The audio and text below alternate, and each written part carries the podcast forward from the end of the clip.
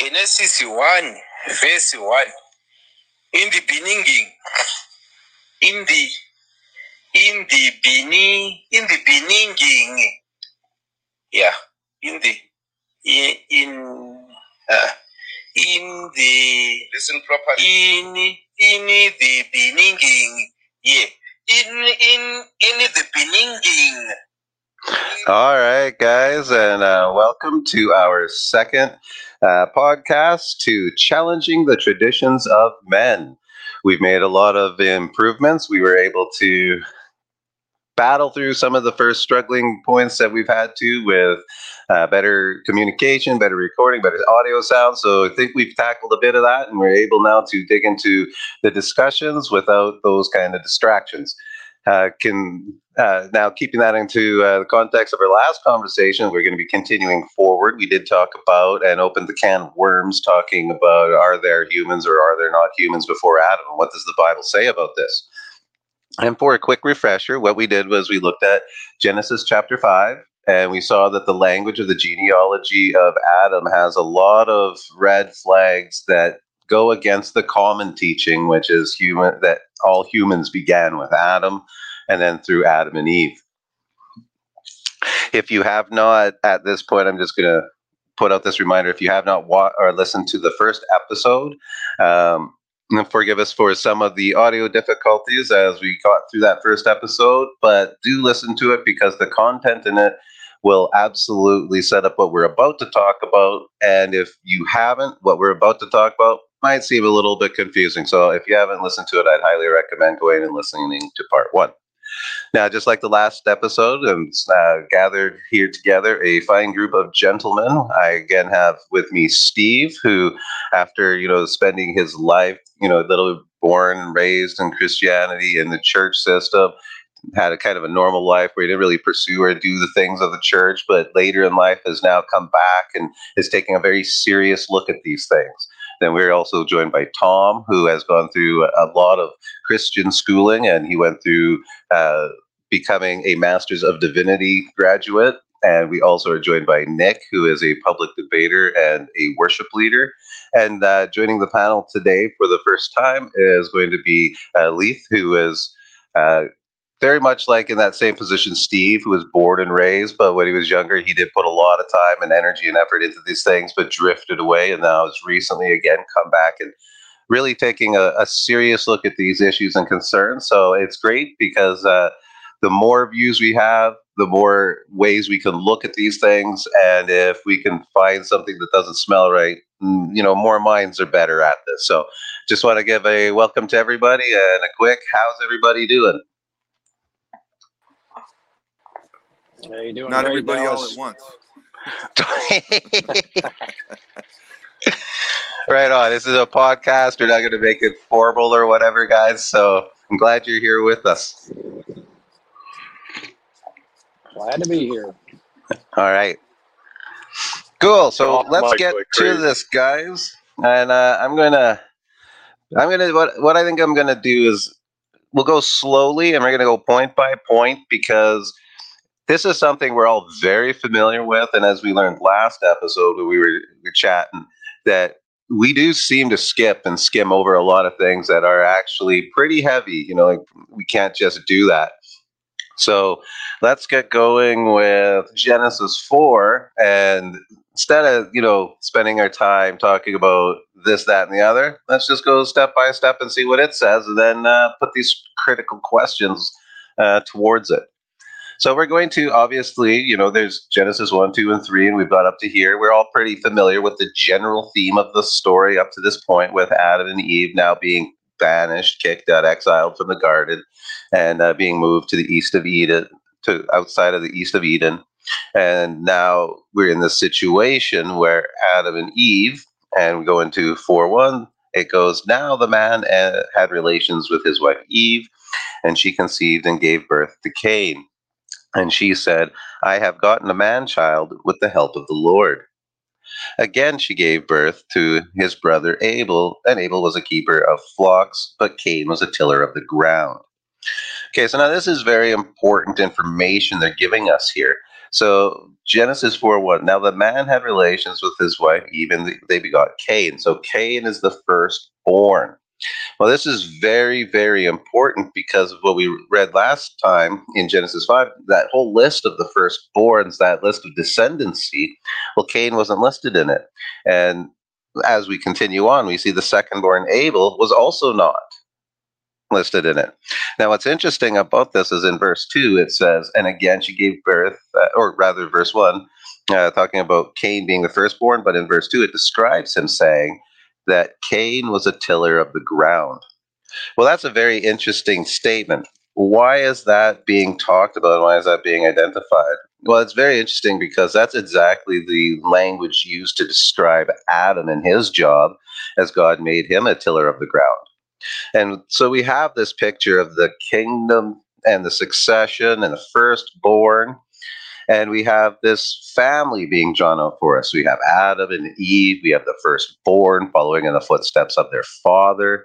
Then, after that, what do we get? We get the second child, Abel, who's born. and he is a keeper of the flocks. So now we just have this story coming upon us and it came about in the course, verse 3, that uh, of time that Cain brought an offering from the fruit of the ground, and Abel brought his offering. We're going to kind of skim down a little bit. And then we get to uh, the unfortunate incident where Cain has now become uh, angered that his countenance has been broken. They call it his countenance has fallen. And God basically has this conversation with Adam where or with Cain rather, where Cain isn't coming out of this conversation in a really good mood and in a good position. In fact, he's quite angry and he, he's off. So now he comes into contact with his brother Abel. Uh, verse 8 Cain told Abel his brother, and it came about when they were in the field that Cain rose up against Abel his brother and killed him. I'm just going to stop there because this has given us a nice narrative of the picture of the family of Adam Adam and Eve. Adam has Cain, the firstborn, teaches him his ways, the same ways as Adam. Has a second child, Abel. So we have the picture of the family of Adam, Adam, Eve, Cain, and Abel. Now we also have the situation, though, where Cain has become angry and then he is now in this position where this anger has manifested and came to the point where he rose up and he has now killed his younger brother Abel. So we're at a position of Adam, Eve, who had two sons, and the successor killed the younger son. Now, at this point, we're not really looking at arguing for humans or not humans before Adam, but that narrative is very important. I don't think it's confusing, and I don't think uh, it, it's hard to understand. Uh, so I'm going to open the door here because if we uh, can gather this together and then move forward into the kind of tough language that's used, uh, it'd be good to have this agreement and foundation. So I'm just putting that forward that the basic narrative from four, uh, Genesis 4 1 to 4 8 is Adam and Eve having two children the inheritor successor Cain, the oldest firstborn son, who ended up killing his younger son. And that sets up the situation we're about to read. Does anybody have any comments or uh, questions about this?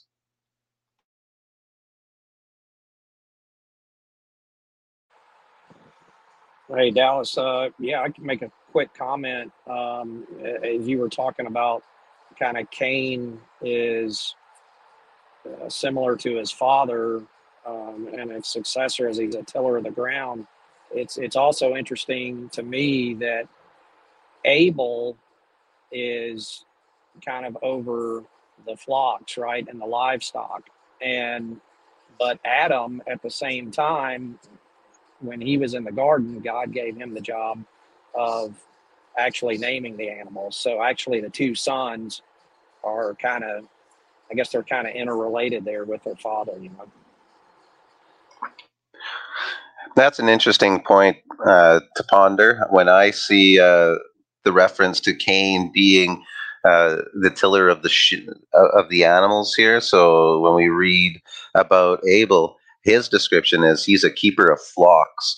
what's neat about that is I also go back to Genesis 3 when I was talking to Cain and he, he's talking to him and considering the what was going on and, and this and that. The problem was the sin caused death. And so the response God had to that was, I will make you a animal covering. So there was this sacrifice of animals that took place to cover up that that separation, that guilt transgression. And so when we move forward into Genesis 4, we now have two pictures. We have the picture of the guy who's tilling the ground, working the soil, being lawful and dutiful, trying to gain God's approval through the working out of the law agreement. Then we have Abel, who's having faith in the blood atonement. So I find that to be where my mind kind of goes with that. So depending on where you, you're at, I think it was an interesting comment by Tom. That's my two cents on the subject. And before we move on, uh, see if anybody else has any comments to those things.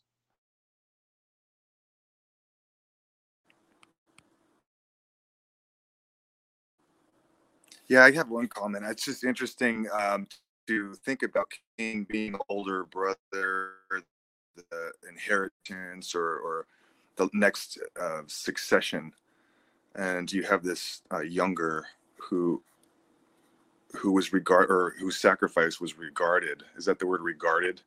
Um, it kind of reminds me of it's almost like a, a foreshadow of what was to what was to come, as far as when you have old ways or old the first covenant people um cain representing the first covenant people and abel maybe possibly referring to the prophets or something like that because the old covenant people killed the prophets. That's all i could think of.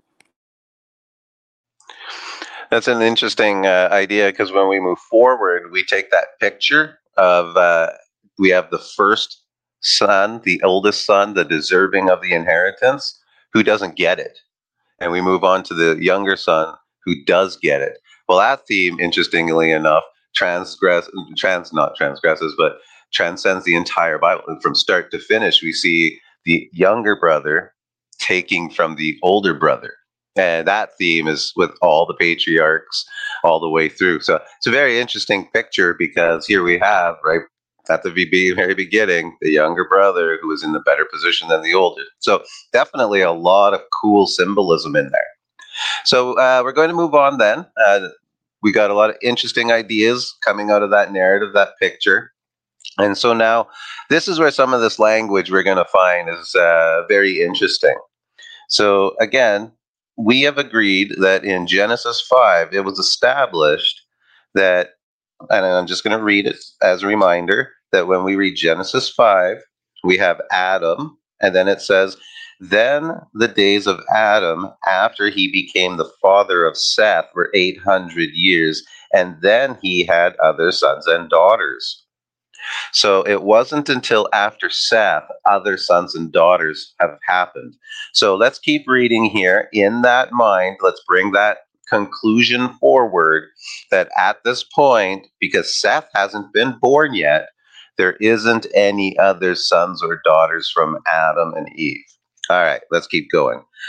Genesis 4 9.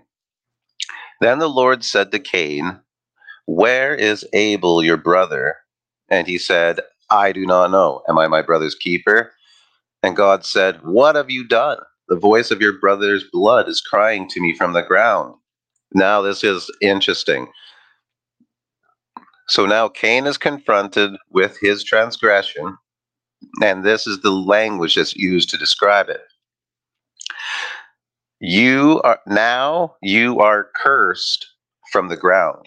Well, that's exactly what was the description given to Adam, his father, in the same manner in which he became cursed. He says in Genesis 3 uh, where are we going? Goes, cursed is the ground because of you. So Genesis three seventeen. Uh, because you have listened to the voice of your wife and have eaten from the tree of which I commanded you, saying, You shall not eat of it. Cursed is the ground because of you. And here we have Abel. And what does God say? What have you done? Your the voice of your brother's blood is crying to me from the ground. Now you are cursed from the ground. So we have the exact same situation with Adam playing out in Cain as far as curse following being a worker of that covenantal soil system. And now, as a result of that, in verse 12, we read, When you cultivate the ground, it will no longer yield its strength to you, and you will be a vagrant and a wanderer on the earth. So that's a pretty interesting picture. So here we have a pretty heavy situation. Adam and Eve have two children. The one child goes away of his father and in his footsteps, and another child goes in the way of the of being a, a herder of, of animals. And as a result of a, a conflict between Cain and God, Cain's anger rose up and he afflicted and killed his brother. And as a result, now God has come down and uh, addressed this egregious event and tells Cain that as a result of that, he is now cursed and has been banished from the grounds. And this is uh, the response Cain gives. This is exact. So we're in the midst of this heated moment. Adam and Eve, no other children, no other sons or daughters, according to Genesis 5. Cain kills Abel. The only humans, according to the Adam and Eve, are the only humans position. The only humans on the earth at this point are Adam, Eve, and Cain. Because Seth hasn't been born yet. So Adam and Eve have not had other children yet.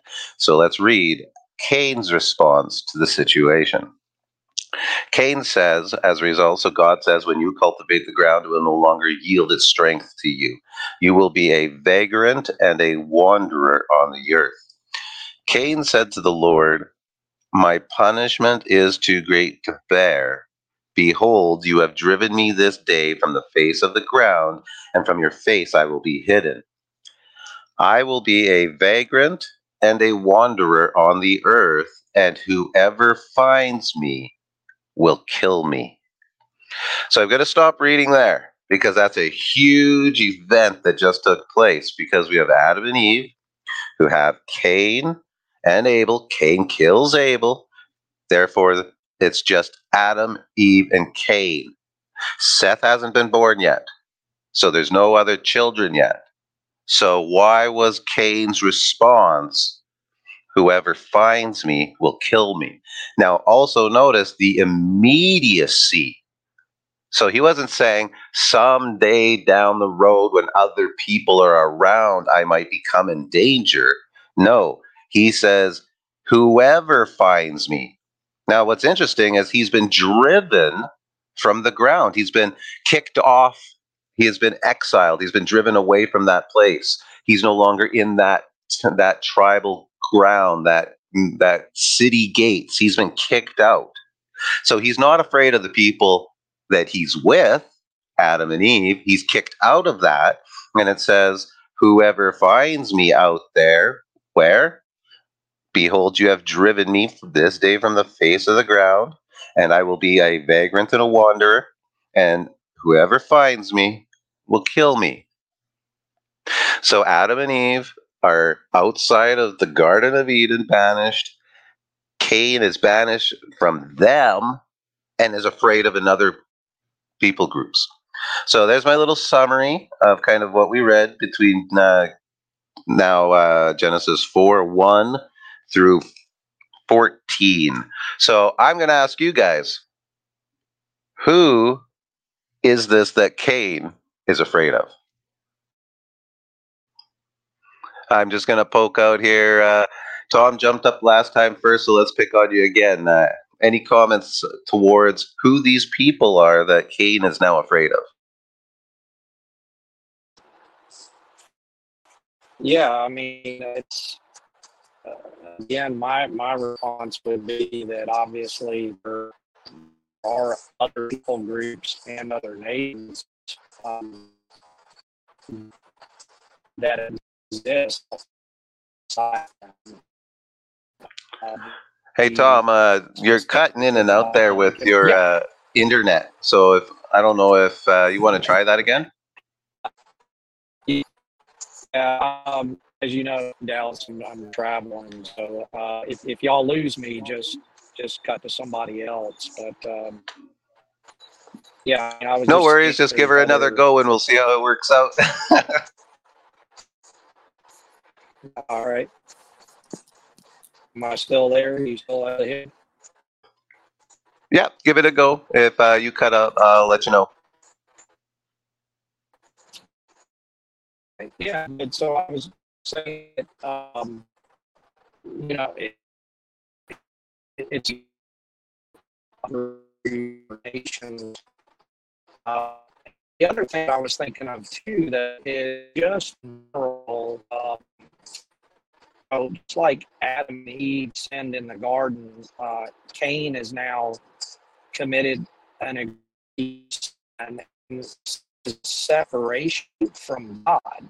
So anytime that you have a separation from God, I think that brings about fear.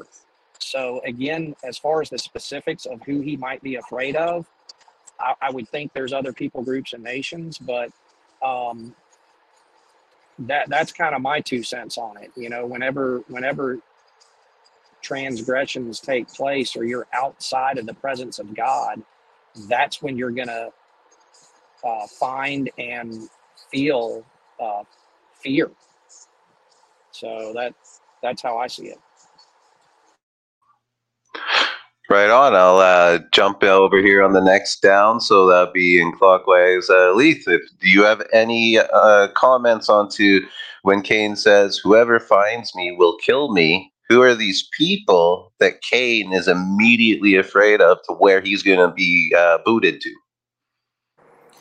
Yeah, so my take on it, um, just to refer back to what I was taught when I was younger, um, and asking people who is who are these people, um, it seems like the the common answer was, well, you know, brothers and sisters, uh, of you know, but you know, we've already established um, last week in Genesis five that that wording isn't showing us that any children were born um, um, during Cain and Abel's lifetime. Um, the only thing that comes to my mind, Dallas, is that let's just say that there were a bunch of kids. Let's just say that there were uh, Adam and Eve even had more kids. Let's say that even Cain and Abel had kids before Cain killed Abel. I'm seeing the Adamic family all being together. Yes, they're not in the garden, but they're in Eden. That whole family would be dwelling within Eden. Cain commits murder and gets kicked out. That means, and if Cain finds his wife in another land, that means the whole family would have been banished. Even if everybody, even if there was generations of kid, children and families and and the, the whole family line is growing that's the only thing i can think of they, they would all have to be banished along with cain and the, the, those people that were banished along with cain would be the one that cain would have been afraid of Yeah, the issue that I have with that position is we're assuming that the Bible telling us. Um, so when we assume the Bible, if we assume that other people were born at that time by Adam and Eve, we're going against, like you had brought up in Genesis 5, where it clearly says that it went Adam and Eve, Cain and Abel, as we have discovered. And then as we keep reading, then comes Seth. Then he has other children, as the Bible is establishing the hereditary order. So that would be my concern with that position is we're actually going to supposition. We are now including things that the Bible doesn't suggest. So that would be my issue uh, with that position is I just don't think that it's biblical. And I do understand and agree that that's what I was raised with. That was the common idea, which was, well, there were there were other children, you know, the family. It's like, I totally get that position. I just don't think that uh, in light of Genesis 5, we can say that that has biblical foundation. And that's where I've transitioned away from. So I'm glad you brought that up. Uh, now, uh, Steve, did you have any comments concerning who you believe when we're taking, like, or any comments, any ideas even on who these people, whoever this, whoever is that Cain is afraid of? Uh, yeah, because you know, I'm just sitting here thinking, kind of relating it to these days is the same thing. I, I think, if I fought, well, I don't have a brother, but if I fought with a brother or a sister or whoever, why would I ever kill them? Because we all fight with our siblings, but you take it a step further when you actually kill them. So where did Cain get this idea? And I just think, oh, he must have saw these other people and they, or he knew that they are more savages or, you know, don't think like maybe Adam and Eve and them think. And so that's why he knew that, hey, if I go out here with these guys, that's where I learned to murder. They're just going to murder me too. That's why his first thought wasn't, hey, if you banish me, these people are going to rob and steal me and or steal stuff from me or what, you know, steal all my stuff. His thought was, hey, if you let me out here, they're going to kill me. So obviously, these other people are, I, you know, relating it to now. It's like, yeah, like, hey, if I hang around with you know some of the stuff going on in the world right now they're going to kill me too. They're going to you know inject me with something or you know lead you down the wrong road or whatever. I, I see that same similar path happening you know? It's kind of like huh never really thought of it but that's how i see it. Yeah so we can definitely see right there would be that intrepidation that separation between uh you know a mind groups right? That's definitely a a different worldview clash. I think that's a very interesting point. I've never considered that. I do want to put uh, this for us before we move forward is when we read in the NASB, and uh, your comment there made me think of this, where it says, "And I will." So, verse fourteen: Behold, you have driven me uh, this day from the face of the ground, and your from your face I will be hidden, and I will be a vagrant and a wanderer on the earth. Now, I'm going to read that from the ESV, because when we read that, we get an, a, a different translation of that word, which, if you take a look into, it's more accurate. So in the ESV, it says, uh, "Behold, you have driven me away from the ground, uh, and from your face uh, shall I be hidden." Then he says, "I shall be a fugitive and a wanderer on the earth." So instead of it being a vagrant, it's a fugitive, and vagrant is a fugitive. So it's actually the same word. It's just we don't, in our context, use vagrant today as a fugitive. We use vagrant as more of a vagabond or a uh, someone who may be a street person down and out on their luck and not in a good position, or you know, a junkie living on the streets in a bad state. We would consider them vagrants. Well, vagrant is a lawbreaker, and that's what we just saw, right? So when we take a look at this, a fugitive is a lawbreaker, someone who breaks the law. So that's a very interesting statement. And this is what I'm going to point out because it says, And I will be a vagrant, a fugitive, and a wanderer on the earth, and whoever finds me will kill me. When we put in fugitive, that's a big word because fugitive means lawbreaker, which means there was a law and a legal system. And it means people would have been able to determine someone's transgressing of it. You can't have a fugitive if you don't have a system in which defines that being a wrong behavior. So this goes back to the comments of, you know, where, you know, maybe where did this build up in him? You know, he's coming from anger, his anger overtook him, he killed him. I don't think that's an, you know, an aberration. I think that happens today all the time as well. And when we read this, what's interesting is just like today, and I'm going to take that example that you kind of brought up there, just like today, if somebody loses their anger and kills their brother, we, just like him, he's going to flee. He's going to be a fugitive and a wanderer. He's going to be a vagrant. And we who find him will persecute him, punish him, and he might even possibly get the electric chair or you know capital punishment. So it, it's actually very reflective of every society that you pretty much come in contact with. So it's very interesting here because when we look at vagrant and we go into those word studies and compare it straight just to the esv we get that fugitive the law breaking aspect.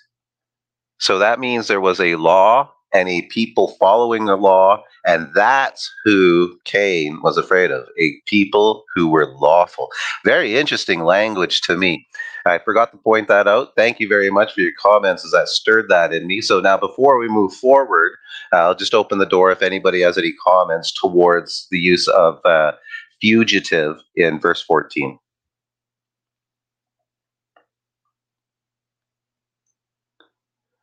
Seems like everybody's doing some contemplating on that, so uh, we'll move a little bit on. Perfect. We'll go down into verse 15. So the Lord said to Cain, so now here's this is what's interesting. Cain's response to God after God said, you know, so God's gonna you're cursed and now you're banished. And Cain's response is, Whoever finds me is gonna kill me. And God, why didn't God say to him, What are you crazy? There's no other humans here. What are you talking about? There's only Adam and Eve, and they're not going to kill you. Uh, but that's not what he says. What God says is, So the Lord said to him, Therefore, whoever kills Cain, vengeance will be taken upon him sevenfold. And the Lord appointed a sign for Cain so that no one finding him would kill him. There is so much information in here. So, what's very fascinating is so the Lord said to him, Whoever kills Cain.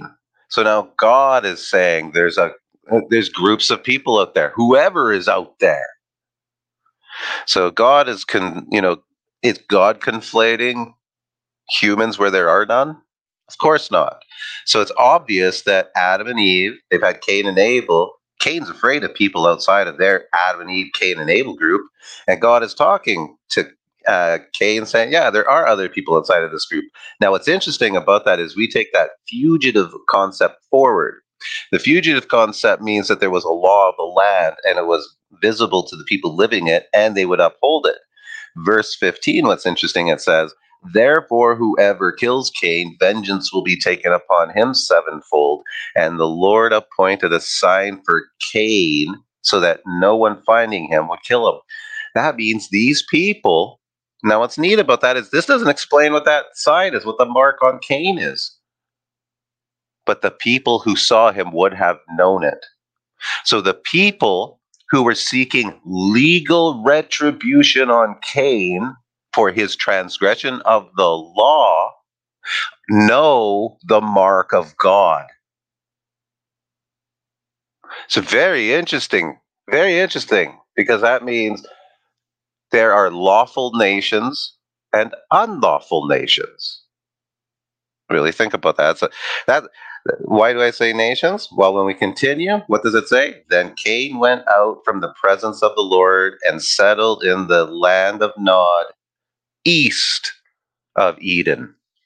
Eden is a nation. Why do we know that? Because there's the east of Eden. Well, if there's east of Eden, that means there's a border, there's a dividing line east of Eden then also tells us there must be a west of Eden. If there's an east and a west, that means there's a north and a south. That means there are political boundaries governing the borders of Eden, and the garden was planted in the eastern part in Eden. And the Adam and Eve were kicked out of the garden, but they were still in the kingdom of Eden. Now, Cain is kicked out of the kingdom of Eden and sent into another land. So, this is a very huge understanding for us because we have Adam and Eve, and Adam and Eve had Cain and Abel. Cain kills Abel, the only three people. However, Cain is afraid of a lawful group of people who are going to seek retribution for his transgression against that lawful body. Part of his punishment was to be banished from this body into a different body, into a different land. Cain got a mark from God that this legal group would be able to easily, clearly identify. So when we come to realize that Eden existed, it had borders then a garden was put in that. Then Adam was put in it. Then Adam was kicked out of it, but he was still in Eden. He just was no longer in the garden.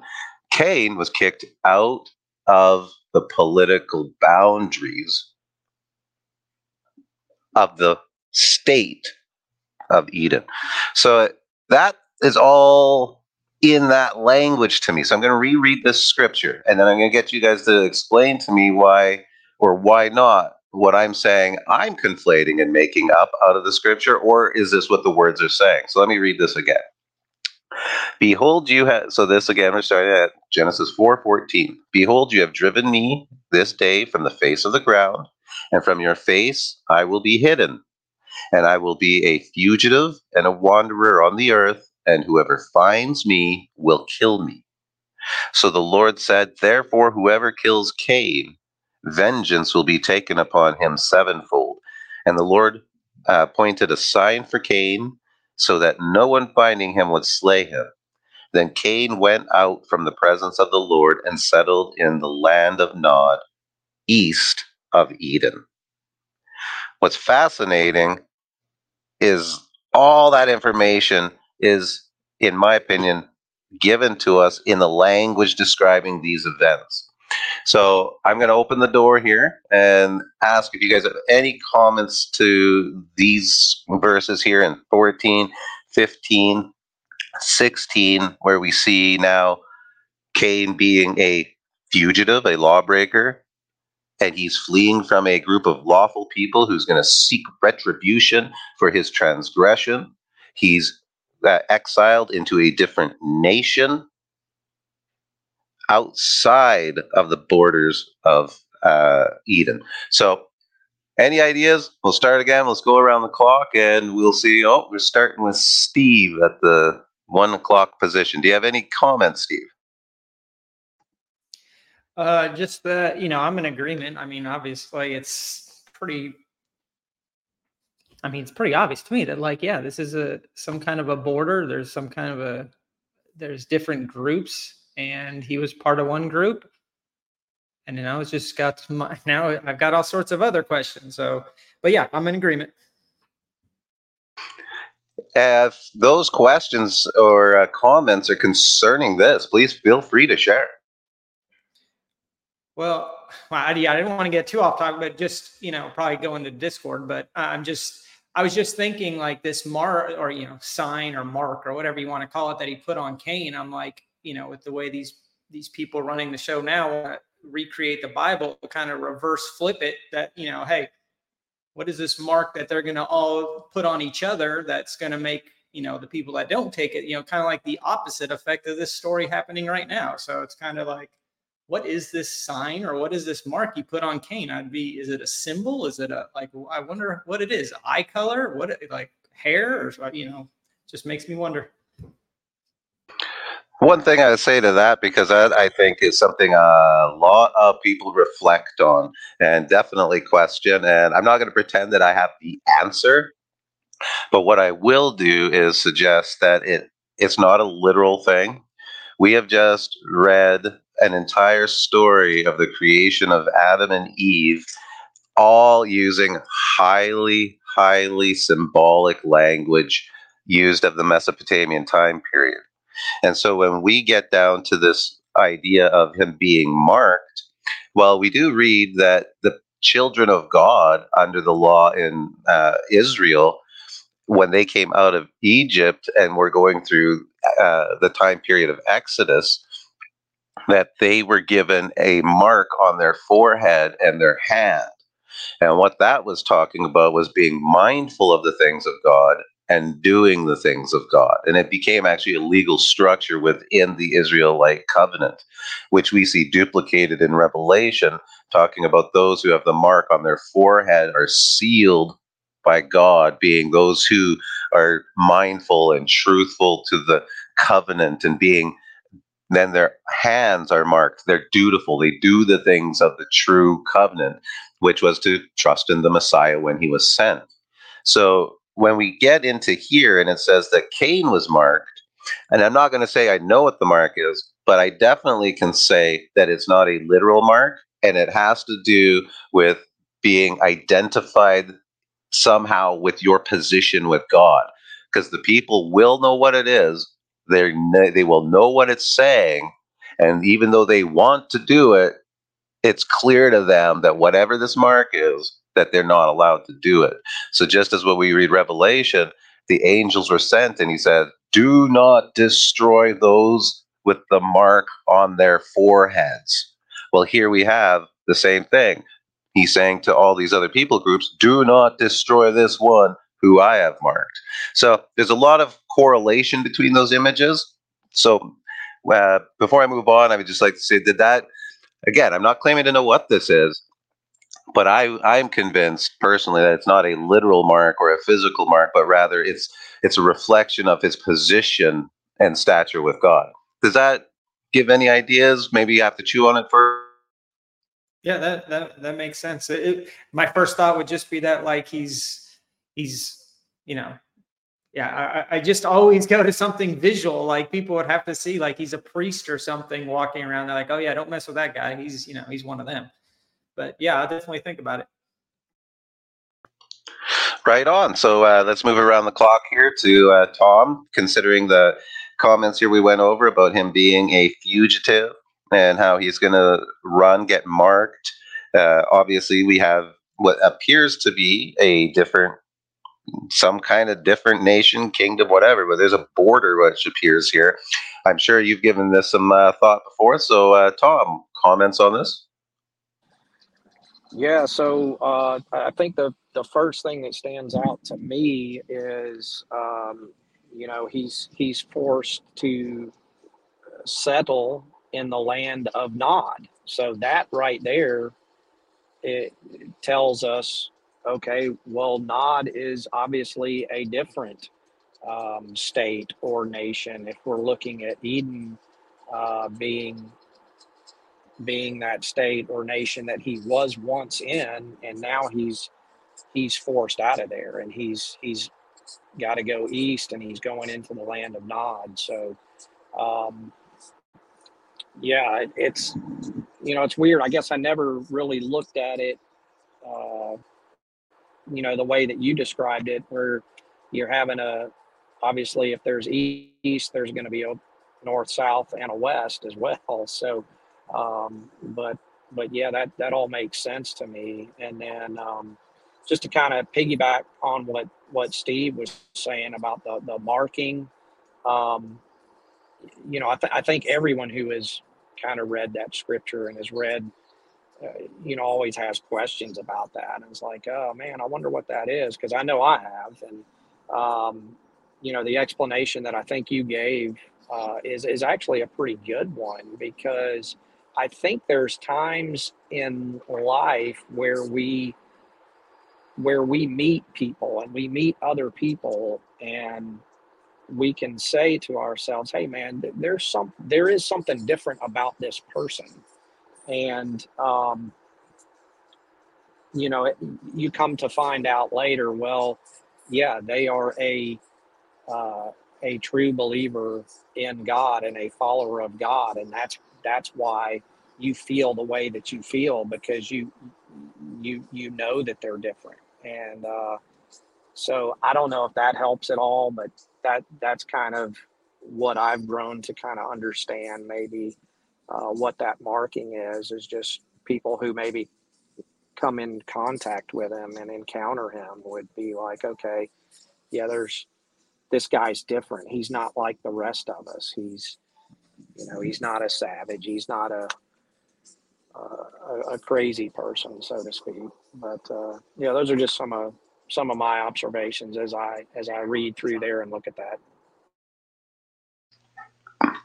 A lot of really good, interesting points there, Tom, and I think you're going to give uh, listeners a uh, you know a lot to chew on there. So very very good comments, guys, so far. I'm now going to move us forward to Leith and see what he has to say concerning.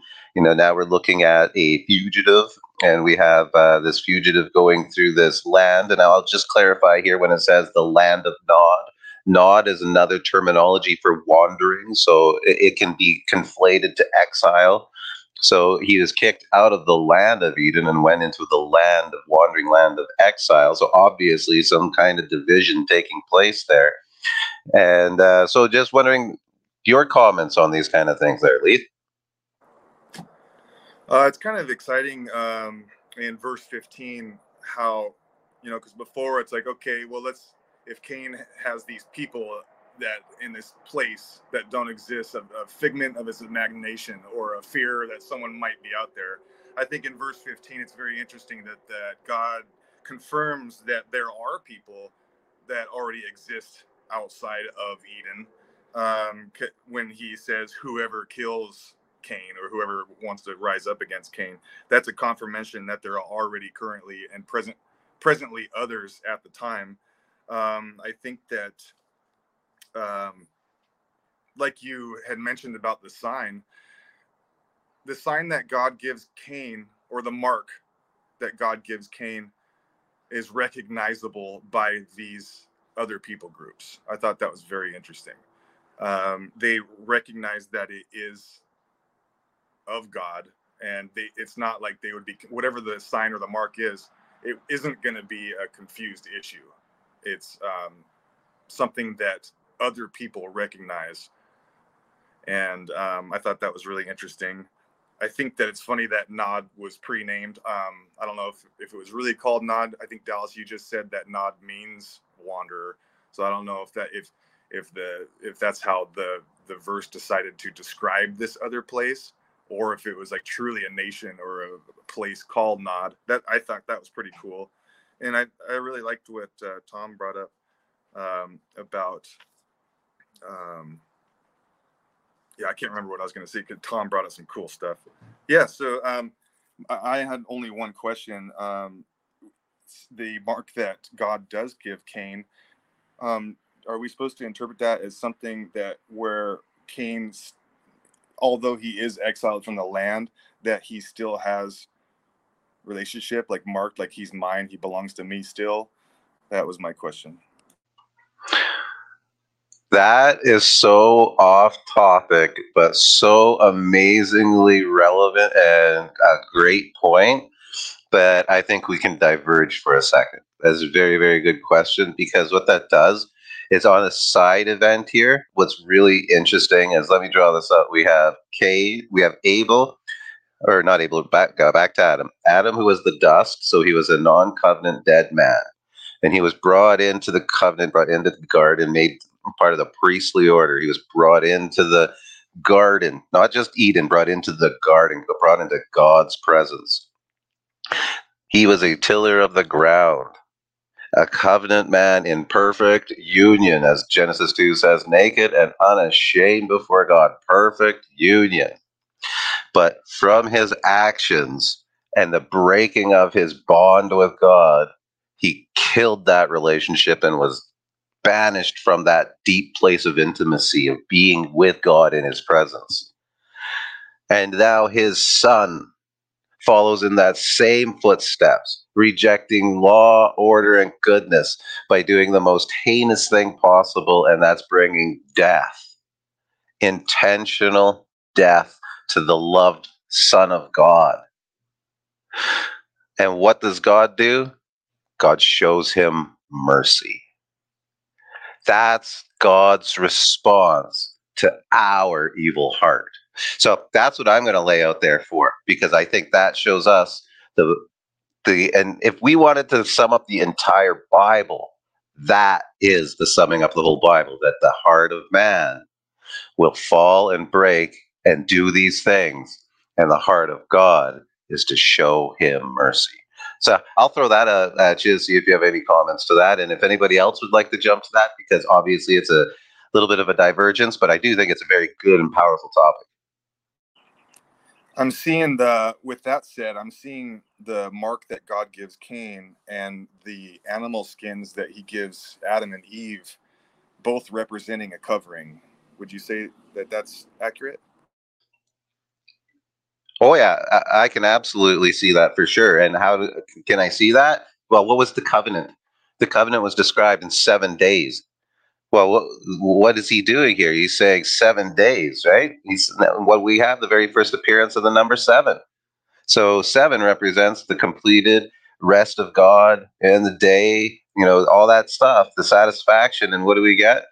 And whoever uh, will take vengeance upon him, it'll be sevenfold.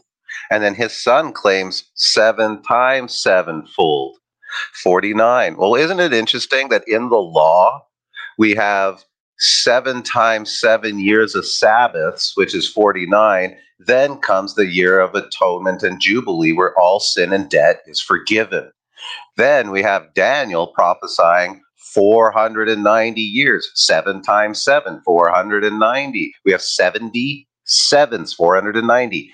Then comes Jesus, the 50 year year of atonement, in bringing an end to the legal system in AD 70. So, yes, I would say that the seven here being uh, applied to Cain is a heavy association with God's mercy, forgiveness, and promise of coming restoration. Thanks for that. That's it's an incredible story. It's amazing. Yeah, the numbers, uh, there is biblical numerology for all those who don't like to hear that word. We got to understand that these people lived in a culture where all things in creation, including numbers, were very significant. So before we move on, uh, that was a very interesting uh, point and conversation. If uh, Steve or Tom, you have anything you'd like to say to that, uh, feel free.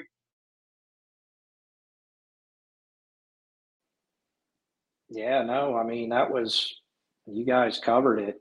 I, I don't really have a whole lot to add to that, but uh, I love what you did say, though, that that God is a merciful God, and and that's that's how He is. I mean, He He showed mercy uh, to Cain, and uh, He shows mercy to us. So uh, that that's just really awesome.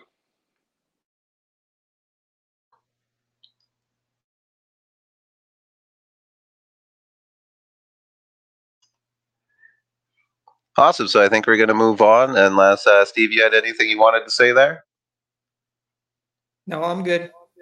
Okay, right on. So let's move on. Uh, we got one more thing to discuss here. Then we're going to conclude with the final point, which will summarize this very nicely. It says in verse 16 So as a result of this banishment, now Cain's marked, and you know, this controversy is kind of coming to an end, and we're going to proceed now with the narrative. So we have Adam and Eve, we had Cain and Abel. Cain kills Abel. God banishes him. We get this mark system put onto him. He's he leaves this area fleeing from people's persecution and hiding and being a wanderer, a fugitive, a wanderer, a vagabond, trying to make a name for himself. And what does it say in verse 16? Then Cain went out from the presence of the Lord and settled in the land of Nod, east of Eden. Cain had relations with his wife, and she conceived and gave birth to Enoch. So now, the next issue Cain has a wife. The problem with that is where did his wife come from? It doesn't say he got her in the land of Nod, and it doesn't say that he got her in Eden. But what it does say is that in, that Cain has a wife. That, that that's a big issue because if Adam and Eve at this point still haven't had Seth, and the position of the you know the common position of uh, we're challenging the doctrines of men, the traditions of men here. The, the traditional view is Adam and Eve haven't had children yet because Seth isn't born. But if they're the only people who've had children, where did this woman come from? If she came with uh, Cain, which makes sense to me because here we have a man who's now marked, who's a lawbreaker. It just seems more likely that his wife, who's already attached to him, would pick up and leave and go with him, as opposed to a man coming into a new place with a stink attached to him, with a bad story attached to him, with legal issues from his prior commitments where people would be seeking out for him. It's quite possibly that he's bringing with him an, you know, a wrong association. I don't think it would be as easy to find a wife unless these people also, and we can't deny, they might be completely cut off. However, Cain's response to me says he'll be fleeing. He's going into the land of wandering. He will be uh, pursued throughout his fleeing time period. They were also very nomadic people in that Mesopotamian area. So it makes sense to me that his wife would have came with him. But that the point's mute here or there. The bigger argument is this wife he got came before Seth. Well, why is that a big deal? Because according to Genesis 5, Adam and Eve did not have children until after Seth. They didn't have any sons or daughters till then. So Cain's wife did not come from them according to Genesis 5. And it doesn't matter if he got his wife before he left or after, because either or, that wife did not come from Adam. So we'll do uh, some comments here, because I know the wife of uh, Cain gets a lot of conversation. So we'll start at the the clock here, and it's Steve on the top corner there. Uh, any comments towards this wife of Cain in considering, you know, and this goes for everybody, considering the uh, the understanding in Genesis five that no children, and it does say sons and daughters till after Seth, and we still haven't even gotten to the Seth's birth yet. So where did this woman come from? And just wondering your comments on those things. We'll start with Steve. Um, well, considering that, like the line before it saying he settled in the land of Nod, I'm going to assume that she, he met her there because he was worried about him being killed. And if I had a family, I'd say I'm worried about us being killed, and God would need to mark all of us. But it only was talking about Cain, so I'm I'm just leaning towards he found a wife in Nod or somewhere else. But that's that's my take. Cool, and, and like I said, it, it's definitely open because like there's no way to prove it one way or the other. But what it does still suggest is that there is a woman before the birth of Seth. So we'll move on to uh, next on the clock here is Tom comments about Cain's wife. Where did she come from in light of our understanding of Genesis 5?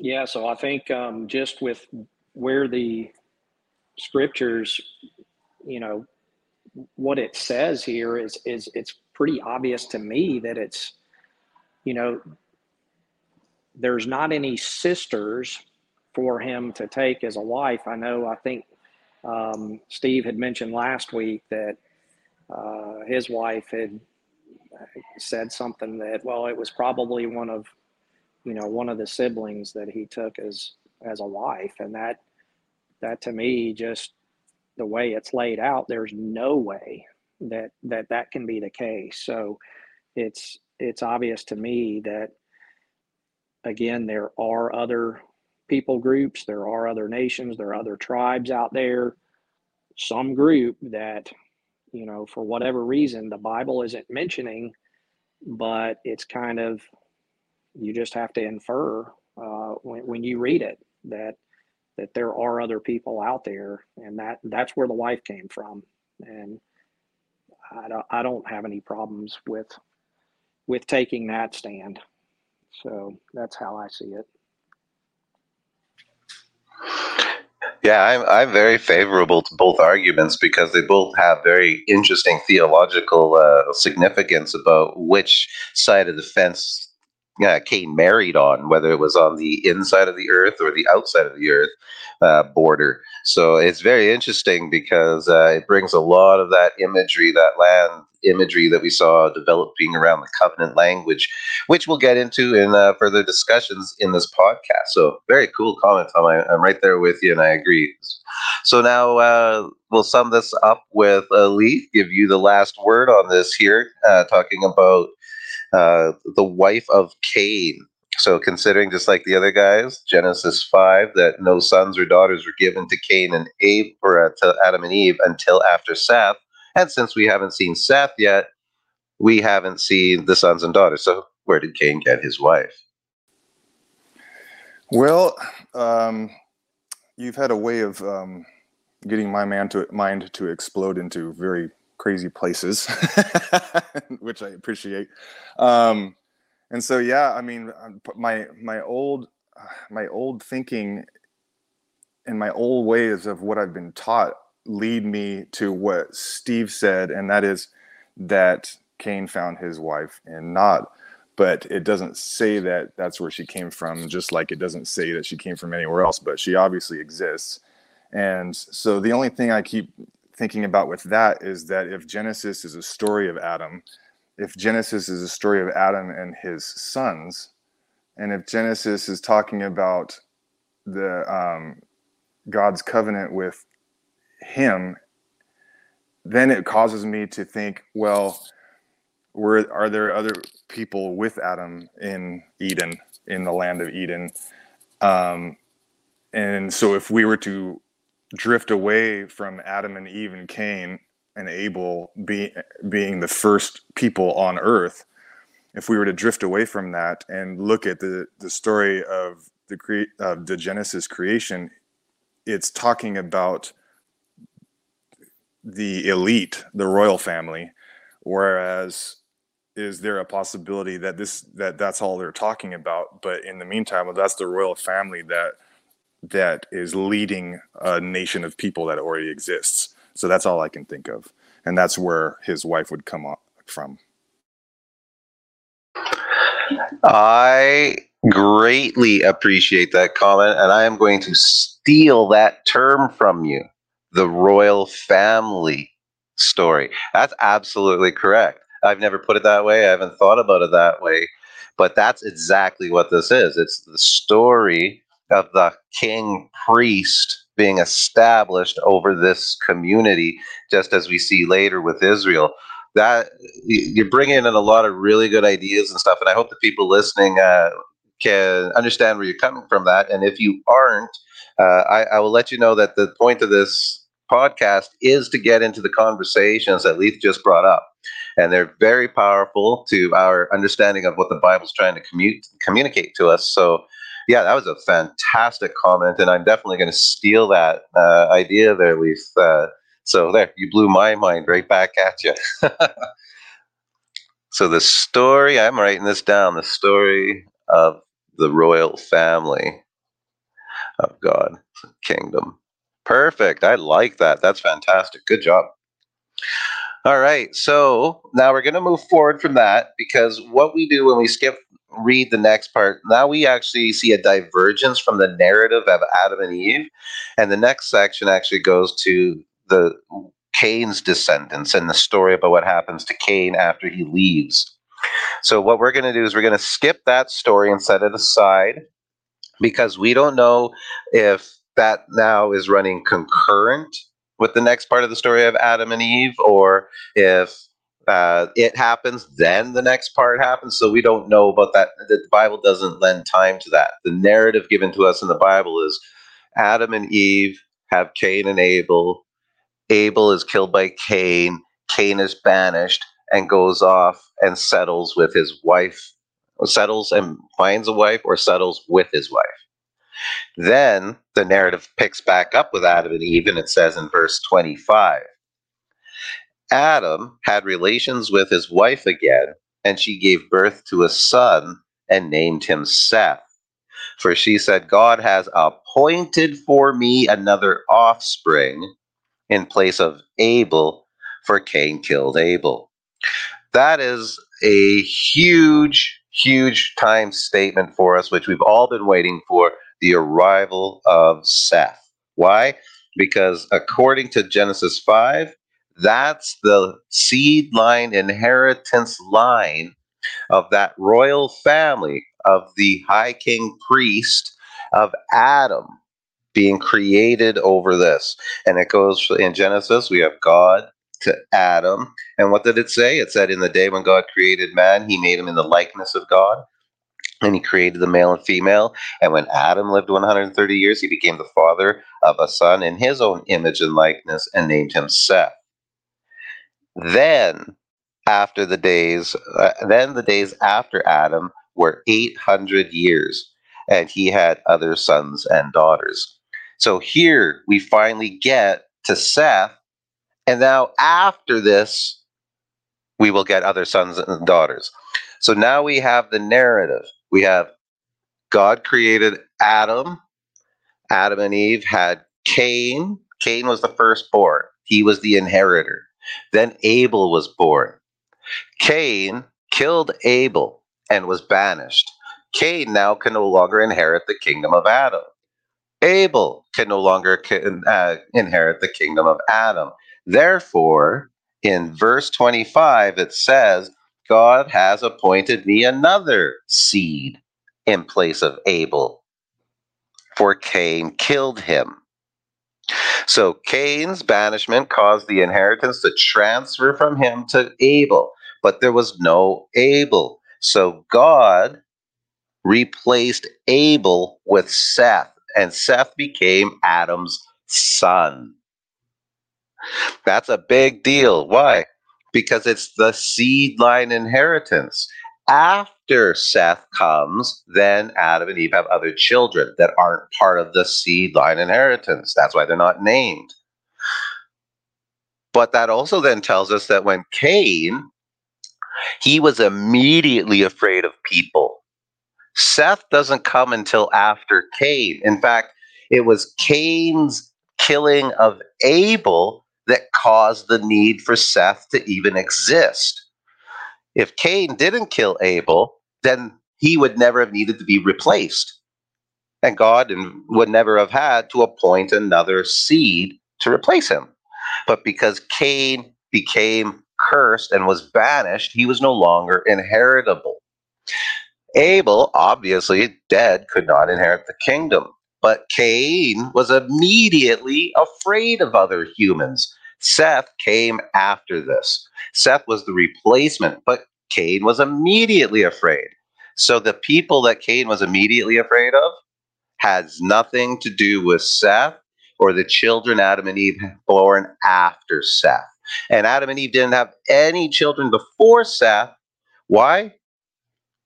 Because this is talking about the seed line inheritance. If there were others born, they would have been named legally. They had to in order to follow this line. Why is this a big deal? Because we go all the way forward to the New Testament with Luke, and we find the genealogy of Jesus goes all the way back to Seth, to Adam, to the Son of God to claim Jesus' legal right to inherit that same kingdom from Adam that passed to Seth. So I said a lot there, but this is a huge turning point in the Bible because it divides the two branches. And we see that same thing happen with Israel. Israel's divided into two branches. The northern tribes go into exile. Cain goes into exile, and the the single body of Adam is divided into the two bodies of Adam. Israel was a single body divided into two exile and the faithful remnant. So I'm going to put this forward for us to have this conversation. And I'm going to start, but this time I'll go in. Uh, off, well, no, we'll, we'll keep going the same. It works. Uh, who was in clockwise? It was Steve. Steve, I'm going to set you up for the first comment here. So obviously, Seth was appointed to replace Cain and Abel, but Cain was immediately afraid of people. So he obviously is not afraid of someone who isn't born yet or the people who aren't born after him yet. So, what are your comments on this revelation about why Seth was even born? I mean, the only thing I can, I mean, I'm still in line with the overall thinking that it's just Cain, Abel, Seth, but like maybe they just ignore females and they didn't didn't because a female can't be a seed to the lineage or whatnot. So they're just like, so that could lead back to you know Cain took one of his sisters. I guess they just ignore that, but we never know because it's not in there. So. Okay, that's a good point. Now let me ask you this before uh, we move on, because people make that comment saying they don't label the girls, the women. However, when we read five, Genesis 5 uh, 3, this is what it says. When Adam had lived 130 years, he became the father of a son in his own likeness, according to his image, and named him Seth. But then what does it say in verse 4? Then the days of Adam, after he became the father of Seth, were 800 uh, years, and he had other sons and daughters. So it does say daughters. It actually identifies them quite clearly. But they didn't come till after Seth. So why would it say here daughters, eh, but exclude them beforehand? That doesn't make logical sense. If there were daughters there, they would have been mentioned. Here they're mentioned in the genealogy where they're supposed to be mentioned, but they're mentioned after Seth. So I'll put that towards you. Do you have comments in light of those scriptures? I mean, yeah, I don't. I, other than they just didn't, they just left some things out. But yeah, I mean, I'm following. I just it could go either way, I guess, just perspective. But yeah, I I don't think it's that big a deal personally. Like I I, I think it's pretty established that you know there's other people besides him where his wife came from. So that's what's most important to me. Okay, let me put this que- this uh, question towards you. If Adam isn't the very first human, this is why I'm going to suggest it's a big deal. If Adam wasn't the very first human, if we roll forward, we read Paul saying that sin entered the world through Adam. That means sin didn't enter the world through one man and it spread to all humans because there were humans living before Adam. And that must mean there were humans living before Adam that were perfect, 100% righteous. They were all Christ. They were all Jesus' perfection until Adam came and destroyed it all. Or it means everybody else was living in the same manner that we see, like, say, Israel, where there was a bunch of people out of covenant and Israel was in covenant. So does this suggest that Eden was the covenant nation surrounded by non-covenant people, just as we see duplicated with Israel?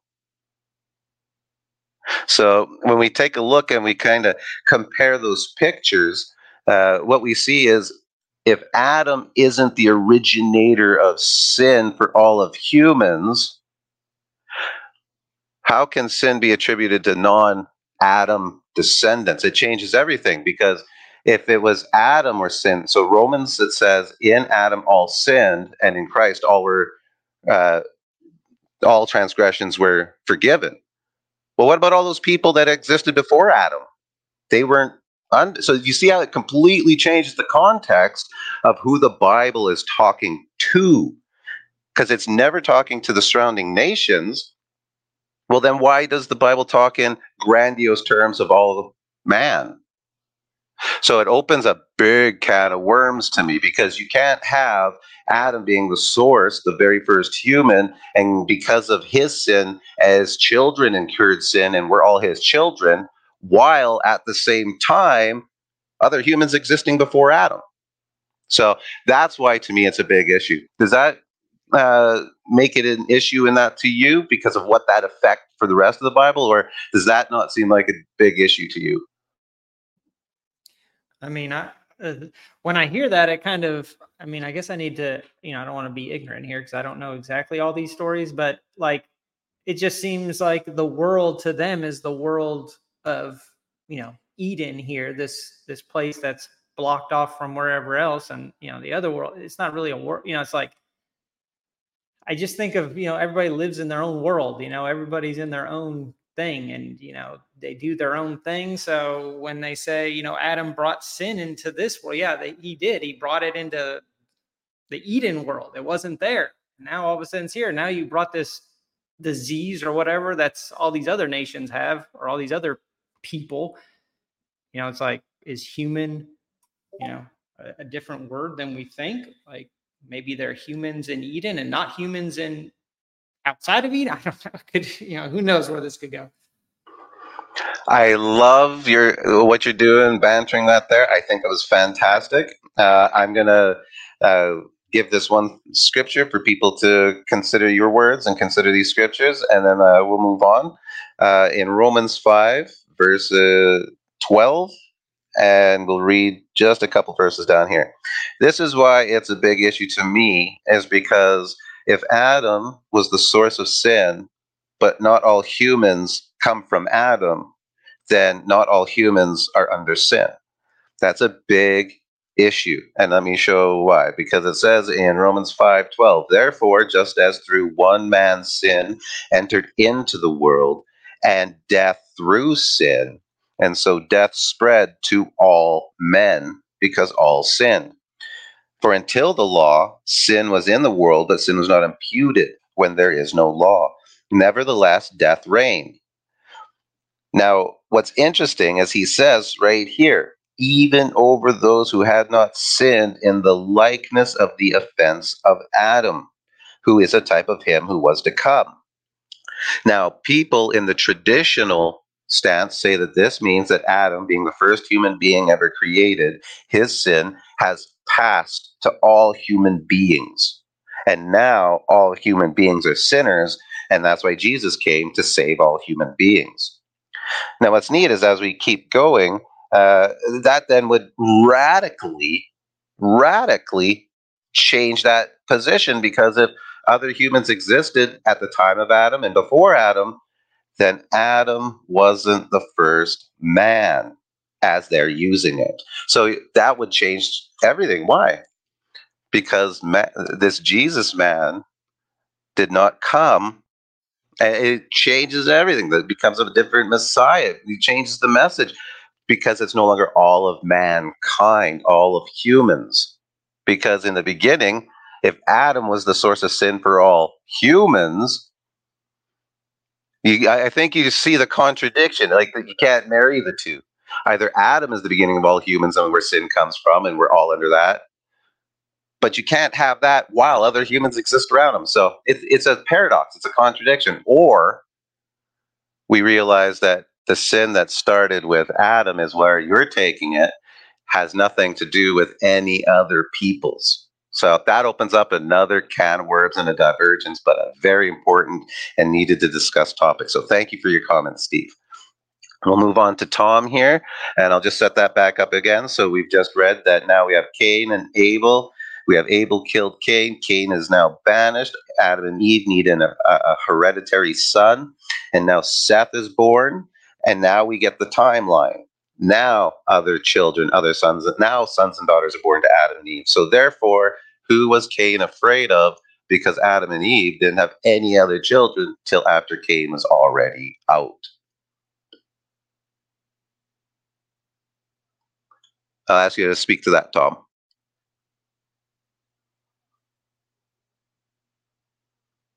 Well, it looks like Tom's busy at the moment here. Uh, Leith, would you be able to speak to that at the moment? Yes. Um, yeah, if, and so that's why this whole man thing. I'm glad that you brought that up with Steve about what man is, because as we study man, it just seems like man has been shown to be the name that God gave Adam, um, and not necessarily humankind. Um, we look at words like mankind, which is the kind of man, the, of the same kin of man, which would be covenant man. Um, and even in the creation story at the beginning, you think you know everything was multiplying, you know, according to its own kind. Um, so I don't know. I thought stuff is very interesting, which which still makes my brain get pointed to, or points my brain to the idea that Adam, Cain, Abel, and Seth were covenant man, and we're talking about a family line um, you said that, and Cain, yes, was immediately afraid after the banishment. He was uh, immediately worried, and he's the first son of Adam. Um, so is so is he worried about other family members, or is he worried about um, just other humans, other people? Um, and it yeah. would be future family members because at that point, if Seth hadn't been born, yes. they would have to still wait for. So Cain, that's what I'm saying. That that that's a silly notion that Cain yeah. was afraid, possibly that at some time in the future, maybe these children, after they raised up for you know a couple decades, might want retribution. It would be a silly thing to be afraid of at the time. Yeah, in the manner it's stressed. Yes, absolutely. Sorry to jump in. You were just making that interesting point. Yeah, and um, and so it's cool because um, and then also this this older slash younger son idea is is setting up for just a lot of stuff we read in the future about like in romans i think somewhere um, it talks about the older serving the younger when he's talking about rebecca jacob I, lo- I loved and Esau I hated. Jacob was the younger son. We think about Joseph being the youngest of the 12 there and his dream and all the older bowing down to him in his dream um, just really really cool stuff in there man Awesome. Uh, I appreciate the comments. We're, I, I, think we're starting to kind of round this picture out here. Uh, everyone, you know, whether we're still battling with the tradition we were taught, we can't deny what we're seeing. So, Tom, you get the final word here. I saw you're having a little uh, connection difficulty. If uh, you're good to go, uh, give us your comments here on now Seth is in the picture. Now the other children, the other sons and daughters can be born why was he so deathly afraid before Seth was even born? Yeah, okay. Can you hear me now? Sounds perfect. No, Sounds okay, actually better than before. good, good. Glad to hear it. Um, yeah, I was sorry. I was having some technical difficulties here, and I am going to have to run here pretty soon. So, um, well, we've given you the final word on the stage, so uh, knock it out of the park, my friend. Oh my gosh, I, I hope I don't blow it. no, um, you know it, it's it's it's really. Uh, I'm glad you went to that Romans. Um, uh, what was it? Five? Is that what's? Yes, it was Romans there? five. Yeah, um, yeah, because you know uh, you and I have talked, Dallas. I come from the the Reformed background, uh, from a theological perspective. So, you know, and, and one of the, uh, you know, Reform tradition follows TULIP, which, uh, you know, that's an a- acronym for. Well, I can go through all of them, but I'm not going to. But L is stands for limited atonement, right? So uh, that there's an interesting point that you brought up about you know uh, did sin enter the all of humanity through Adam, or is it really just his line that was affected? Um, because the same thing from a reform perspective, when you're looking at limited atonement, is that it's you know the that Christ died for those that he was going to save. And so it uh, necessarily isn't for all of humanity. It's it's that that line, that lineage that um, that it, that he's here to separate. I think I think that's what we've got going on here. Is you've got a covenant people and you have a non-covenant people. So uh, when when Cain is banished and he's pushed out of Eden, uh, who's he afraid of? He's uh, I, don't, I don't know that he's necessarily afraid of his own covenant people, but he might be. Um, but more than likely, it's probably the non-covenant people who who don't understand or don't uh, follow the the same uh, you know life life uh, lifestyle or or um, I don't know. You know what I'm saying? I guess it, it's it's uh, you know those maybe rules and regulations or, or what have you. Uh, How would you respond family. to that, Tom? If I could interject for a second, how would sure, you respond to the comment? But when Cain went off into the land of Nod, him and his descendants became very successful and actually became dominant figures, giants in the land, and becoming inventors and creators. They became the producers of food and cattle, the procreator, the the the people who made lodging easy for the people. You can go and read this in Genesis sure, 4. Sure. They even had the entertainment coming out of there, the musicians out of his line. So Cain actually became a mighty kingdom in the land of oh, Nod. So and there's no I'll just throw that at you. Yeah, yeah, there's no doubt about it. I think uh, you know, and and that's part of the marking that that God did because it's it's uh he's still not removed from the lineage, right? I mean, he's he's being pushed out, but he's still uh, part of Adam's seed, correct? So, um, yeah, it's it's it's him going out into that into that world and essentially uh, God just continuing to bless him as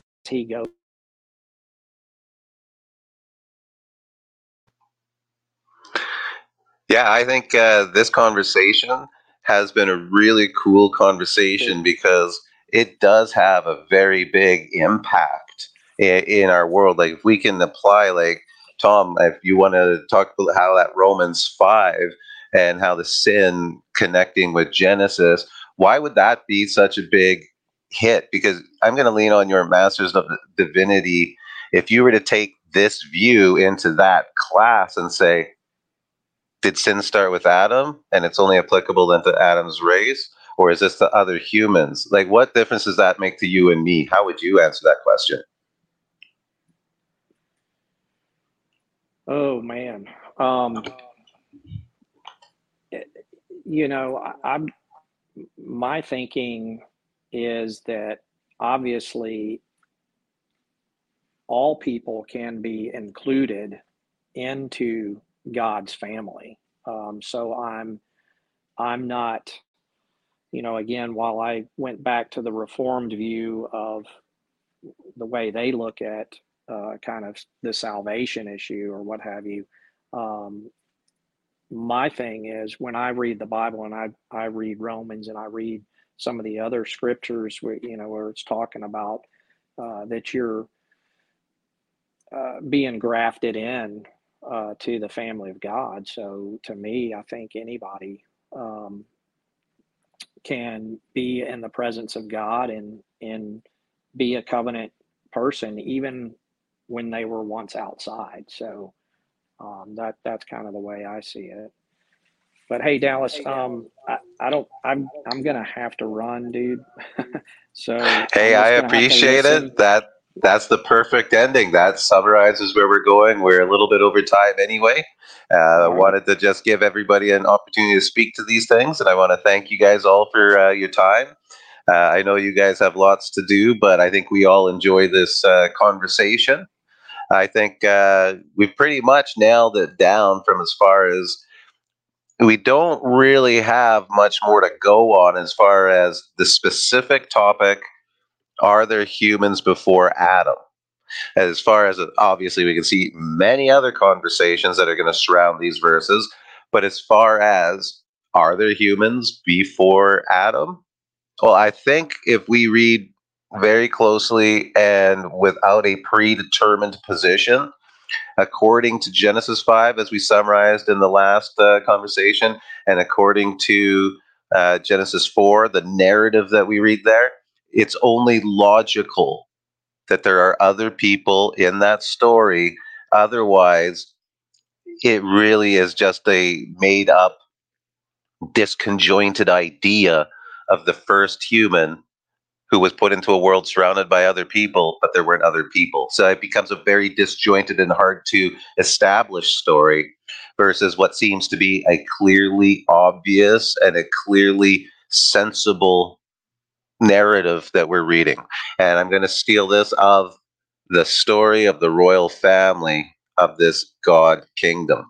So I want to thank uh, Steve and Leith for that. And uh, if one of you guys would like to uh, give us a little bit of a prayer to close up this session, uh, covering, um, let's see here, the humans before Adam, Genesis 5, Genesis 4, with allusions to Romans 5, and we also talked, obviously, Genesis 1, 2, and 3. So those were our sources for this little bit of a conversation.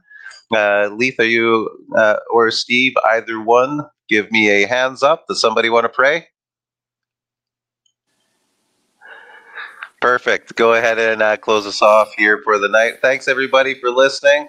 Uh, next week, we will have a fresh new topic. I haven't 100% decided what we will do. We will see you next week. Have a great week. Thanks for listening. And uh, we're really excited to be here. This was a much cleaner event. I'll hand it off to Leith here as uh, we thank the Lord for what He's done in our lives. Father God, you um, your pursuit of us is just it's mind blowing, and we just feel loved by you. I just thank you that you did preserve your word that we can go through, so that we can discover what might be a mystery to us, but never was meant to be a mystery, Father. Thank you for the opportunity to get into the mind of some of these older writings. And Father, I just pray that as we go on this journey, that um, we can take our thoughts and and use them as tools, but um, but we but we don't rely heavily too heavily on tradition, Father, but that we can really just seek the truth, Father. I thank you for this group of gentlemen. I thank you for the listeners that might be here. I just pray that your work, that your hand is in this project, and I just pray that it is blessed in every way, and and that it will just utterly and honor you, and just um, it will honor you in every way. Um, we're excited about this, and again, Father, thank you for this opportunity. In, Jesus' name, Amen. Thanks, Dallas. Thanks, Dave. Amen. Thank you guys for showing up and thank you for taking the time and uh, participating in this conversation about God. Wherever you are, I hope this finds you well. God bless. Have a good week.